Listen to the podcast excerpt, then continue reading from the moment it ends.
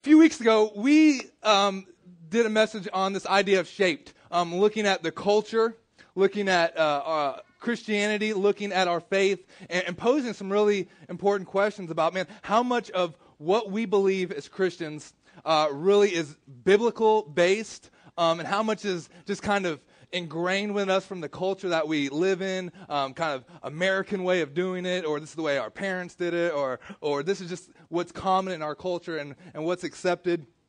And uh, it's some it's been it was really good sermon and uh, a lot of questions about that. So we're just going to revisit uh, this topic this morning, and I think even maybe for the next few weeks talk about it um, a little bit more. Uh, we're going to read uh, from the book of John, chapter 17, and from Romans 12. So, 1 John 17, if you don't have it, it's going to be on the screen. This is a portion of Scripture where Jesus is getting ready to uh, face the cross. He's getting ready to get arrested, um, and he is praying this prayer. And this prayer is uh, specifically for his disciples. John chapter 17, beginning in verse 14. All right. I have given them your word, Jesus speaking to God about his disciples. I have given them your word, and the world has hated them because they are not of the world, just as I am not of the world. I do not pray that you should take them out of the world, but that you should keep them from the evil one. They are not of the world, just as I am not of the world. Jesus saying, listen, there's something different about these guys. There is something different. Technically, you're an alien. If you believe in Jesus Christ, you're in this world, but not, you're not of this world. There's something completely different about you. It says this sanctify them by your truth. Your word is truth. As you sent me into the world, I have also sent them into the world. And for their sakes, I sanctified myself. I sanctify myself that they also may be sanctified by the truth. Uh, now, over in the book of Romans, Romans chapter 12. So we have this prayer that Jesus prays uh, at, the, at the end um, of part of his journey where he's getting ready to face the cross here. And now we have Paul speaking to a church here in Rome, a church that he has uh, actually never even visited. He is wanting to go to Rome. He's, ha- he's heard ro- rumors about everything that's happening at Rome. He actually hasn't been there, and he sends this letter to this church at Rome um, that has kind of gotten started. We don't know how this church got started. Uh, different people, the gospel is spread, the message is going out, and there is a uh, plurality of people at this church in Rome. And Paul sends this letter to them and says this. And, and we're going to read this word, and it's going to say, therefore, in chapter 12. And so it's like a summation of all of these things that I've just talked about in the first 11 chapters. Uh, all of these things. And he's done a, a great job of talking about uh, really stressing the equality between Jews and Gentiles. Listen, Christ has come, and he, he's bringing equality into the church, and it's, it's no longer just a, a Jewish God. But this is, this is, this is everybody can come and, and enter in, Jew and Gentile. And so when he says, therefore, this is kind of like, okay, this is what you do now with everything that I've given you. It says this Romans 12 and verse 1. I beseech you, therefore, brethren, by the mercies of God, that you present your bodies a living sacrifice, holy, acceptable to God, which is your reasonable service. And do not be conformed to this world, but be transformed by the renewing of your mind, that you may prove what is good and acceptable and the perfect will of God. For I say, through the grace given to me, to everyone who is among you, not to think of himself more highly than he ought to think, but to think soberly, as God has dealt to each one a measure of faith. Whereas we have many members in one body, but all the members do not have the same function.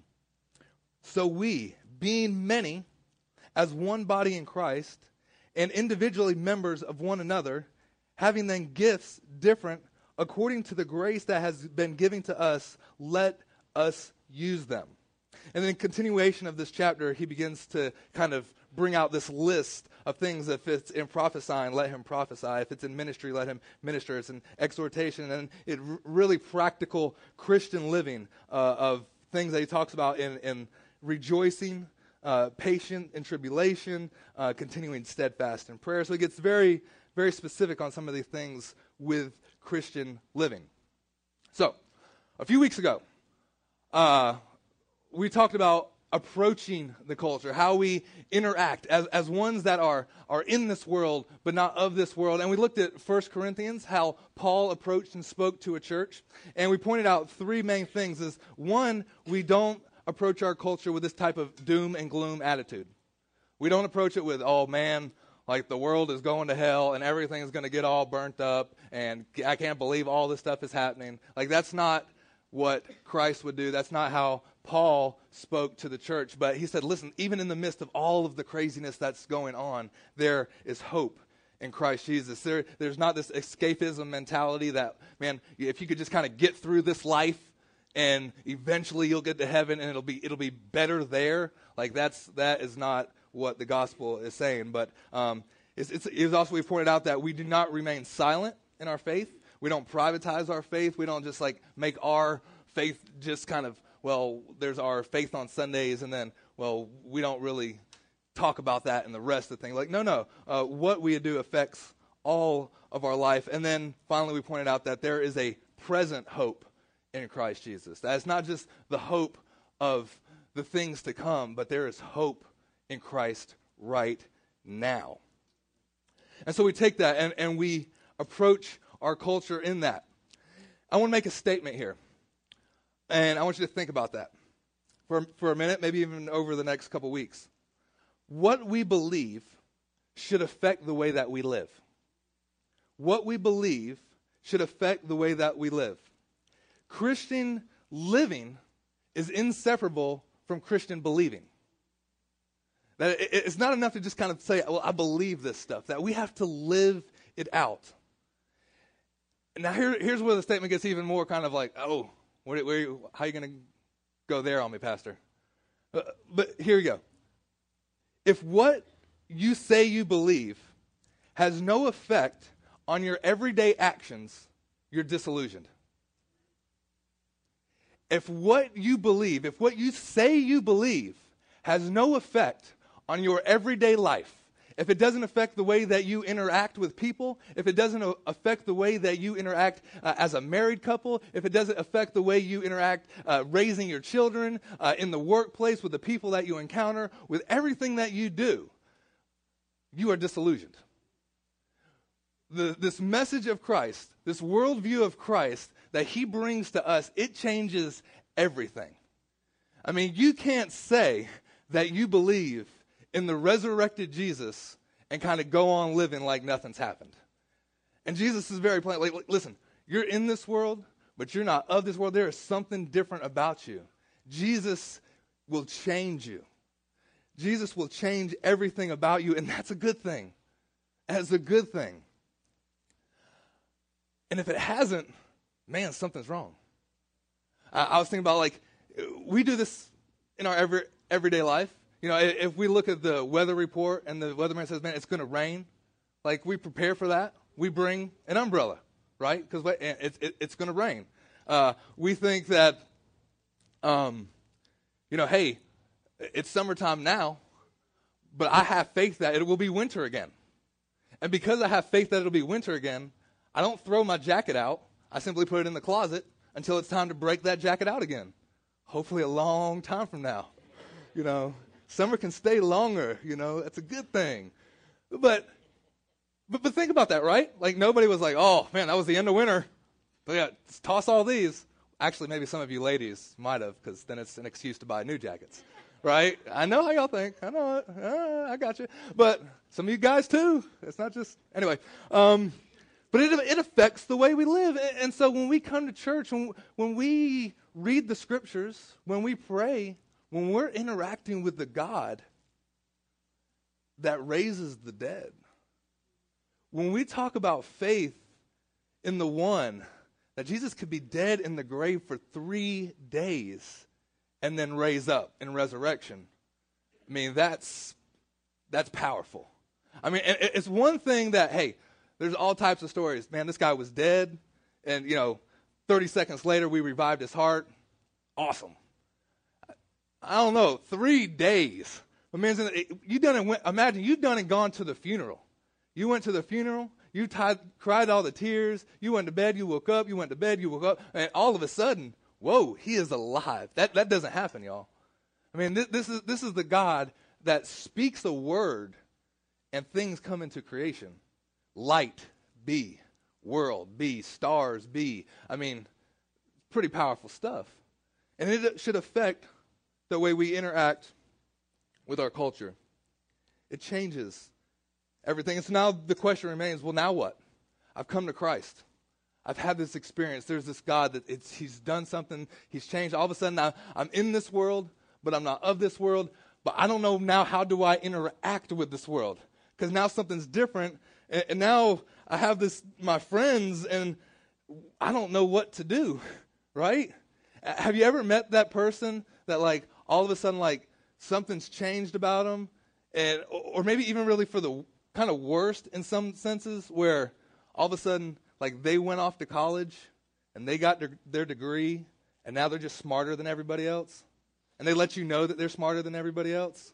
Like, you know, or like they were broke and then all of a sudden they came into a bunch of money and now, oh man, I'm sorry, I can't hang, hang out with you no more. I just, you, I, you know what I'm talking about? Those people that all of a sudden, oh, I, when I was a kid, the thing was like, hey, you, you go to the summer football camp and all of a sudden you come back from summer football camp and you're instant NFL pro guy. Like, man, no, you went to summer football camp. Like, come on now. But like the thing, the thing is with us as Christians too. Like we've come and something's changed. We've, we've gained some knowledge. Christ has breathed in life. But how often do we go back into our culture and we kind of portray this I'm better than you attitude? Now all of a sudden, well, oh, well, let me tell you, I, I, I can't do that anymore. And I'm not going to. And we kind of begin to look down on people. Too often, that's people's story. Too often, we come in with this, oh, what? I'm sorry, I only listen to K-LOVE now. I'm a Christian. And all of a sudden, like, people hate us, right? And, and, like, this, this is where the tension begins. Because something's different about us. We're in this world, but we're not of this world. And all of a sudden, the world's starting to hate us, which Jesus said it would. Like, the world will hate you. But the thing is, they need to hate you for the right reasons. They need to hate you not because you're a jerk, they need to hate you because now, man, God's done something in their life and there's something that they need that I want. I don't know how to interact with this person, but the Holy Spirit's doing something. And it's just like, I don't know. Do you know what I'm talking about? Y'all hear me? How, how does that look like? What is that tension look like? Because for so long, you were in this group, man, and, and, and you and your friends, and you were living this worldly life. And, man, it, we all wanted the same things. Man, it, it was all guilt, built around well, we're going to make lots of money and we're going to get more power and we're going to get lots more recognition and we're going to get more. And like we all wanted the same things. And so all of a sudden, like you got saved and like, like, yeah, that's good, guys, but that's not the most important thing anymore. Like there, there's something bigger than this. And, and all your buddies, whoa, what, what do you mean? I don't know. Like you were with the group for so long. And, and have any of y'all faced that tension? That, that man, listen, uh, some, God has changed something in my, life and now uh, I'm, I'm, still, I'm still in this world, but I'm not of this world. I have all these people, and how, what does that look like? How do I, how do I affect the culture and not let the culture affect me? And I think we get some keys here uh, in, in Jesus' prayer and in the book of Romans. The first thing, Jesus is, Jesus is saying this, that you're, you're in this world, but you're not of this world. I'm praying that, not that you would be taken out of this world. Jesus is saying, listen, uh, the goal isn't to get you to heaven. I'm not trying to like, all right, you're a Christian now. Like, God just kill him, and like that. That's the end. Like, no, no. Jesus says, listen, you, are not to be, t- not they would be taken out of the world. And then Paul puts it like this: I pray, uh, or he says this, that you would be living sacrifices. Now, this word living sacrifices, if you're hearing this, if you get this letter, from, from, from this writer and you read this for the very first time, this is a completely revolutionary new idea. Living sacrifices, because remember, this is a group of people for thousands of years. Uh, they are very acquainted with what a sacrifice is. And there's something about a sacrifice that has in common with every type of sacrifice. And that's this they always die. Sacrifices die. Man, these guys are sacrificing goats, and they're sacrificing birds, and they're sacrificing lambs, and, and they, have read the book of Leviticus. Man, there, there is sacrifice after sacrifices. There's moments where, where they're doing these sacrifices where, man, every time we take a few steps, we're going to sacrifice again. We take a few more steps, and, and there's all of these different festivals and sacrifice, and the one thing that they have in common, if there's a sacrifice, it dies. It doesn't live. This is the people, they've, they've sacrificed more than Hillshire Farms and Perdue all put together. I mean, they, they, they've got it down. They know how to kill some stuff. And you get this letter, and it says, Man, I want you to be a living sacrifice. Like, whoa, what does that mean? Well, sacrifice. No, no, no, no. Remember, there's this story, I believe in Genesis 22, where Abraham is going to make a sacrifice to God. And Abraham's walking up this mountain, and he has his son Isaac with him. And, and, and Isaac doesn't know that, like, he's supposed to be the sacrifice. And it, it actually says this that, and as they were walking up, Isaac looks to his dad. He's like, Dad, you, you've got the wood, you've got your knife. Where's the sacrifice? And, then which Abraham's like, uh, the Lord will provide. Okay, Dad. you know, like okay. And so, so like they get up there and they get ready, and Abraham, there's the altar, and they get everything ready. And, and Isaac, could you imagine? Could you imagine this moment? I mean, talk about needing some counseling later. I mean, I, sits him down there, and then I, Abraham's about to kill him, and then the Lord says, "No, stop, stop! Don't, don't, don't do that." And then there's this ram over in the thicket. Could you imagine? Man, if if I was Isaac, I would be freaking out. I'd be like, "Dad, I don't know. Are you sure you heard from Jesus on this one? Are you sure you heard from God? You know, because this, this that is not biblical. I know we only got 22 chapters, but like God wouldn't do that. Could you imagine the next time that Abraham asked Isaac to go camping? hey, Isaac, father son trip, let's go. Nah, Dad, I'm cool. Like, no, nah, I'm just gonna hang here with mom. You know, we're gonna cook some stuff. Y'all go. Know, like, man, it's crazy. It's crazy. And, and it says this like that you would present your body a living sacrifice. Did you catch that? Your body, not somebody else's body. See, we're really good at sacrificing somebody else. I throw somebody else on the altar in a minute. You know, oh, who you need me to? I'll take care of it. No problem. Man, we, we are quick to throw somebody else on the body. Man, I'll sacrifice what? Kids, chickens, wife, whatever, you know. But no, no, he, says, listen, that you would present your body a living sacrifice. Your body. Man, it's easy. It's easy to just, hey, man, let's sacrifice this thing. And this is a brand new concept. This, this is what baptism's all about. Because, like, when you go under, it signifies death. And you're coming up into brand new life. And it's that, like, you are dying when you come into Jesus. God's saying, listen, like, that's the end of you. It, it's no longer about your preference and about all the things that you think is like, no, no, no. Like, all that dies. And it, now you're a new creation in Christ. You're to be a living sacrifice. A living sacrifice. Coming to Christ always involves death, but it, all, it, it involves also a resurrection. It's new life in Him. It's a new sacrifice. It's a living sacrifice. It's a new way of living that the blood of Jesus did what no other sacrifice could do. See, you can't sacrifice enough. You can't, you can't put enough things on the altar to make you right. You can't, you can't give up enough for God for you to be standing in right standings with Him. Only His blood can do that. Only His blood can do that. See, see, the priests were trying to do it year after year. Man, they, they, they would sacrifice and they, they would make atonement for the people. But you know what? They had to do it again the next year, and the next year, and the next year. You know why? Because it, it didn't take care of the problem. And Jesus came and He did once and for all what we tried to do for thousands of years, and what we're still, in some ways, some of us are still trying to do today. And God says, listen, man, your righteousness, is like filthy rags. Only my blood the Lamb of God, the sacrifice. And so when Paul writes this letter, he says, Listen, You, now, you guys now, y'all are living sacrifice. There's been one that's laid on the altar that took away all of your sin and made you and put you in right standing with God. And so now you go out and you live this. You live this new life in Christ. Stop trying to put other people on your altar.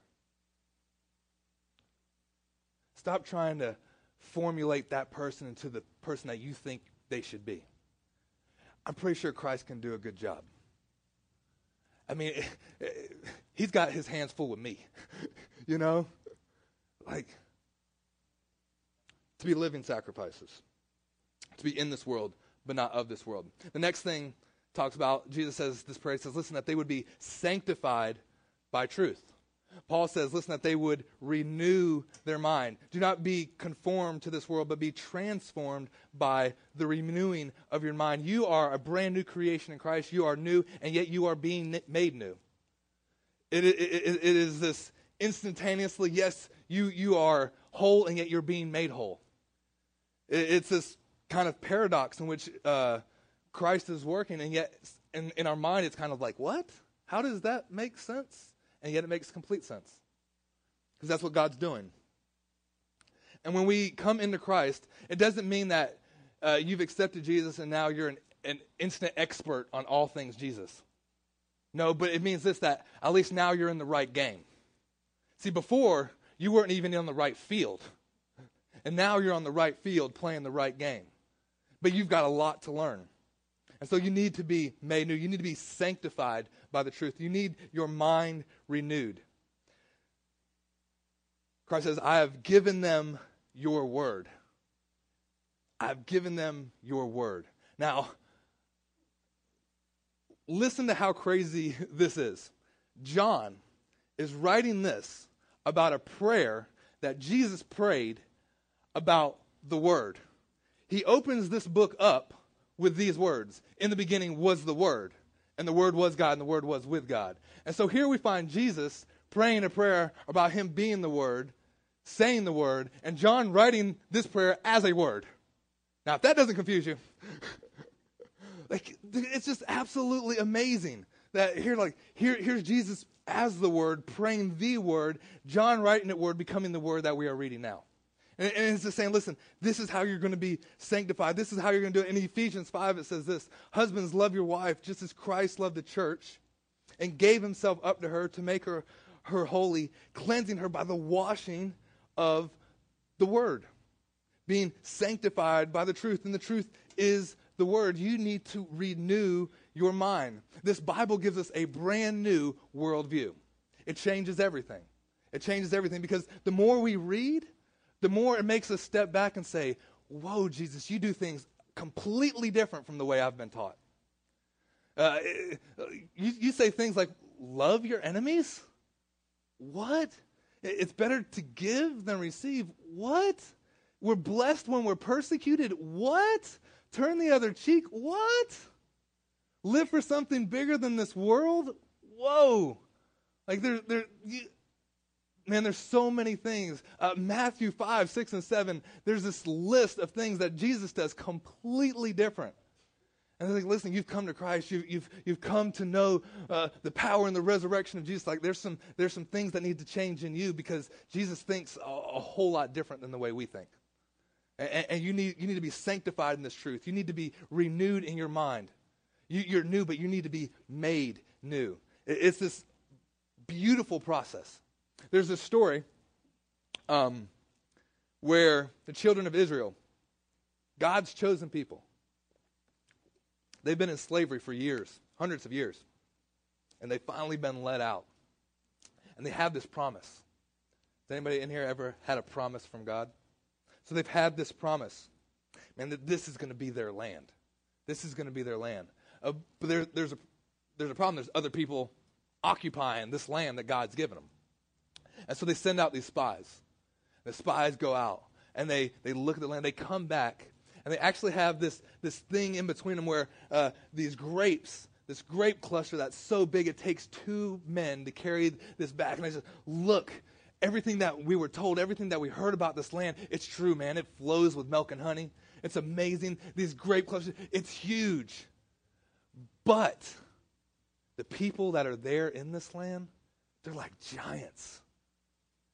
And because we were like grasshoppers in our eyes, we can't do it. They'll crush us. See, they saw themselves as grasshoppers. And, and, I've heard one preacher that said it like this As long as you see yourself as grasshoppers, you'll never get the grapes. And that's what happened. The, this, this generation of people had to die out in the wilderness because they were too afraid. All they could see was the thing that they would have to do, and they didn't recognize listen, God is on our side.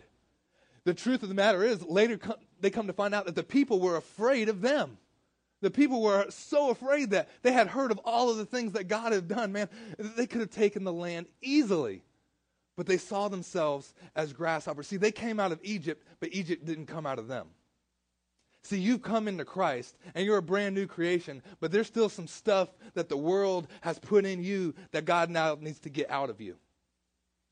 And we do this through the sanctification of truth, the renewing of our mind, uh, the Word.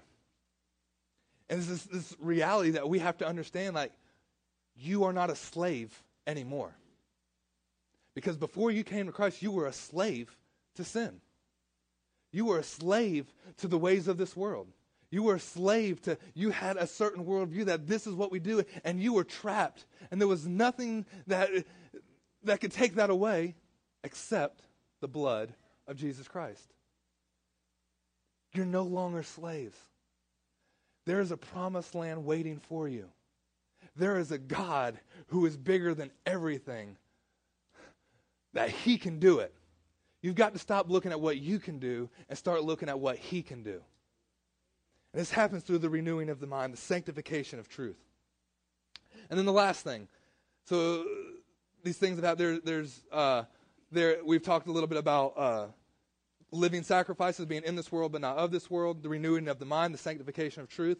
And then and then it says this. Uh, Paul goes Paul goes on um, to say, or Jesus goes on in his prayer in, in John 7. He says, "Listen, I've set them apart and I've sent them into this world just like you sent me. And then he goes on to pray that, listen, that they would be one in you, Father, just like we are one, that they would be one. Paul in Romans 17 says, listen, that, that this body, that you are a body, there's many, many different members, but we are one body. And, and, and, there's different functions and all of these things, but we are still one. There's this kind of prayer for unity. And, and, and the truth of the matter is that as a Christian, as one that's been set apart, as one that's part of the body, as a believer, as faith in the resurrected Christ, in the resurrected Christ, that you are called together as a body. As a body. We have different gifts, but we are one body. There is a purpose for being here. God has a purpose for you being here. The fact that you're still here means that there's still purpose. And the body needs you. The body needs you. Paul uses this metaphor. Listen, there's hands and, there's feet and, and, and eyes. And, and, just because somebody's an eye and not a hand, d- does the hand say that, oh man, oh, I'm worthless because I'm not an eye? Oh man, I'm worthless because I'm not a foot? And like sometimes that's what we do, guys. We, we look and, like, especially within the church realm, like it's so easy to kind of think like that what I do is what ministry is. Like, no, no, no, no, no, no, no. What I do is just a part. All of us are called. Everything that we do, like what you do on your job tomorrow morning, that's, that's ministry. That's a part of what God has called you to do. What, what you do with raising your kids and, and, and, and your neighbor across the street, that's part of what God has called you to do. And we're all in this thing together. It's a body, it, it's a, a people that God is using to mold into His image and His likeness. We've got to stop trying to mold people into our image and our likeness. See, the last thing this world needs is a bunch more Lucases running around here. You were born an original. Don't die a copy. Don't try to be like me. And I don't need to try to be like you. I remember for the first, probably the first three years of this church, I spent a lot of time trying to be somebody that I wasn't. I would listen to other great preachers and I would listen to all these guys, and I thought, man, if I could just do like that, if I could just preach like that person, or if I could just, man, and, and I would, I, I, think, oh, and I'd go and I'd preach this sermon, and it would fail miserably because it ain't me. And when you try to be me and when I try to be you, man, we are doing the body an injustice. We need each other. You're created unique and different. And, and, and, there's different things. And we don't all have to agree with each other. Like, I'm glad that my hand doesn't do everything that my foot does. You know? Like, it would make my food taste so much worse. Like, you know what I mean? I'm just walking around all day. You know, like, no. Like, we're a body, it's different functions. And so often, guys, we we choose our our churches based upon like how much do I like agree with them, you know? And like so if I if I can agree with the pastor on everything, then that'll be my church. It's like no, no, no, no. Like listen, I don't expect you to agree with everything that I teach. I expect you to like go home and like study this for yourself. Like there might be some questions that come up and get raised up that well, how does that verse coincide with that verse and that verse and and different things. And, and so what happens is w- with our preference to surround ourselves with people that think just like we think, is what we're doing is we're reaff- reaffirming our bad beliefs. Because you got some bad thinking. I've got some bad thinking. We have some bad thinking. And when we get around other people that think just as bad as we do, all it does is reaffirm our bad thinking. But when you get around somebody that thinks a little bit different, that sees things a little bit different, all of a sudden it, it challenges you. Challenges you. Proverbs it says, "Listen, uh, the ways of a man seem right until his brother steps forward and questions them." Like I know you think you got it all together until someone says something different, and all of a sudden, whoa! I, was telling uh, uh, me and Kyle got together this week, and we were talking about some things, and I said I had this class in college where um, the professor got up and he, pre- he preached that whole, uh, or taught the whole uh, class that day about uh, pre tribulation. And by the end of that class, everybody was thinking, oh man, yeah, that's what the Bible says pre tribulation. We're all going to be taken out of here. And like everybody was just, man, he, he, he used the word, he gave us all of his Bible kung fu, and it was, you know, man. And then the, the next day, the next class, he got up there and he talked about mid trib. And everyone was like, oh, wow. And then the, the third day, he went out there and he talked about post tribulation. And like, man, he great, gave three great arguments, all from the scriptures. And he, he summed it up and made this great point that, listen, like, there's certain things that, like, we might have disagreements on. And, and there's certain things that they might not be specifically clear in the scriptures. But that doesn't mean, like, we break apart from each other and we discontinue fellowship. But that's exactly what we've done with our denominations. That's exactly what we've done. Oftentimes, like this, this moment right now, Sunday morning in America is the most segregated time in America. It's the most segregated on, on every level black and white. You know, there's no such thing as the black church or the white church or the Spanish church. There's just the church. There's no such thing as Baptist and Methodist and Catholic. And all. There's just the body of Christ. And so we surround ourselves with things and people that believe just like we. And the fact is, we need to be challenged. And I, and I hope that some of the things I do say at different times challenges you. Uh, to dig into the scriptures and, and to really know this is why I believe what I believe. And, and it's not just an outworking and the shaping of the culture.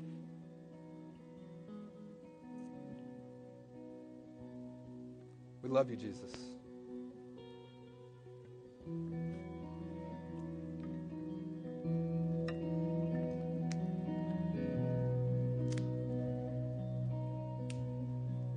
and old things have passed away, and your love has stayed the same, and your constant grace cornerstone.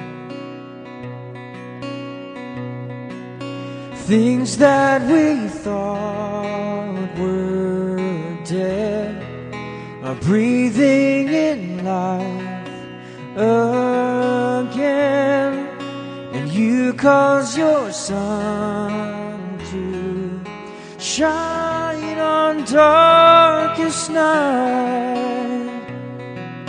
For all that you've done, we will pour out our love. This will be our anthem song. Jesus, we love you. Oh, how we love you. And you are the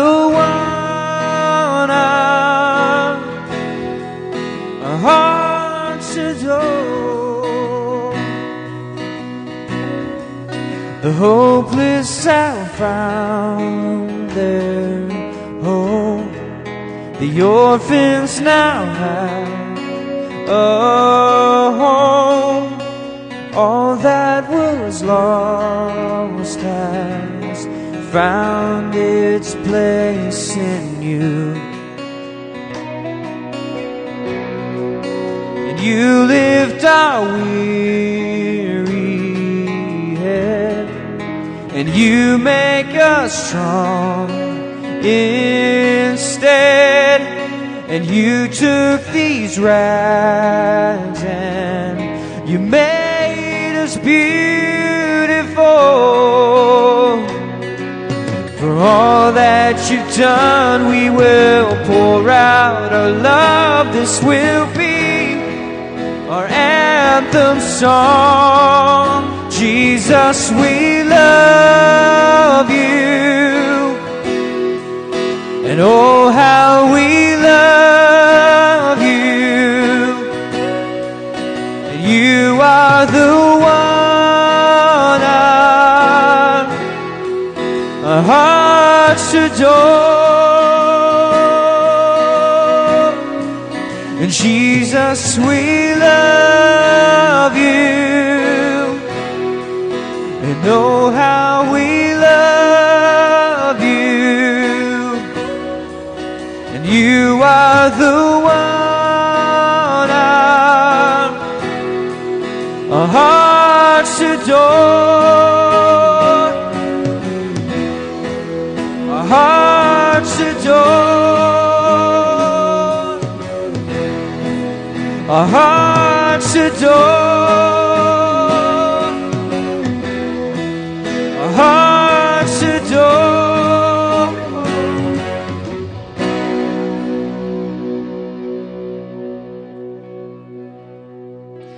Our affection, our devotion poured out on the feet of Jesus. Our affection, our devotion poured out on the feet of Jesus. Our affection, our devotion poured out on the feet of Jesus. Our affection, our devotion poured out on the feet of Jesus. We love you. Oh, how we You are the one our, our hearts adore. Jesus, we love you. Oh, how we love you. You are the one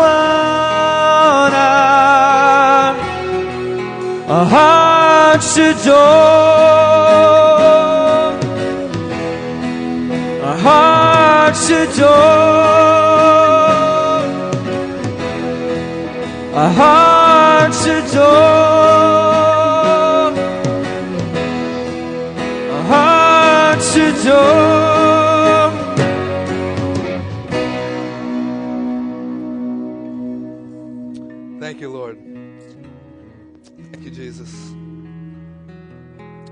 For your grace.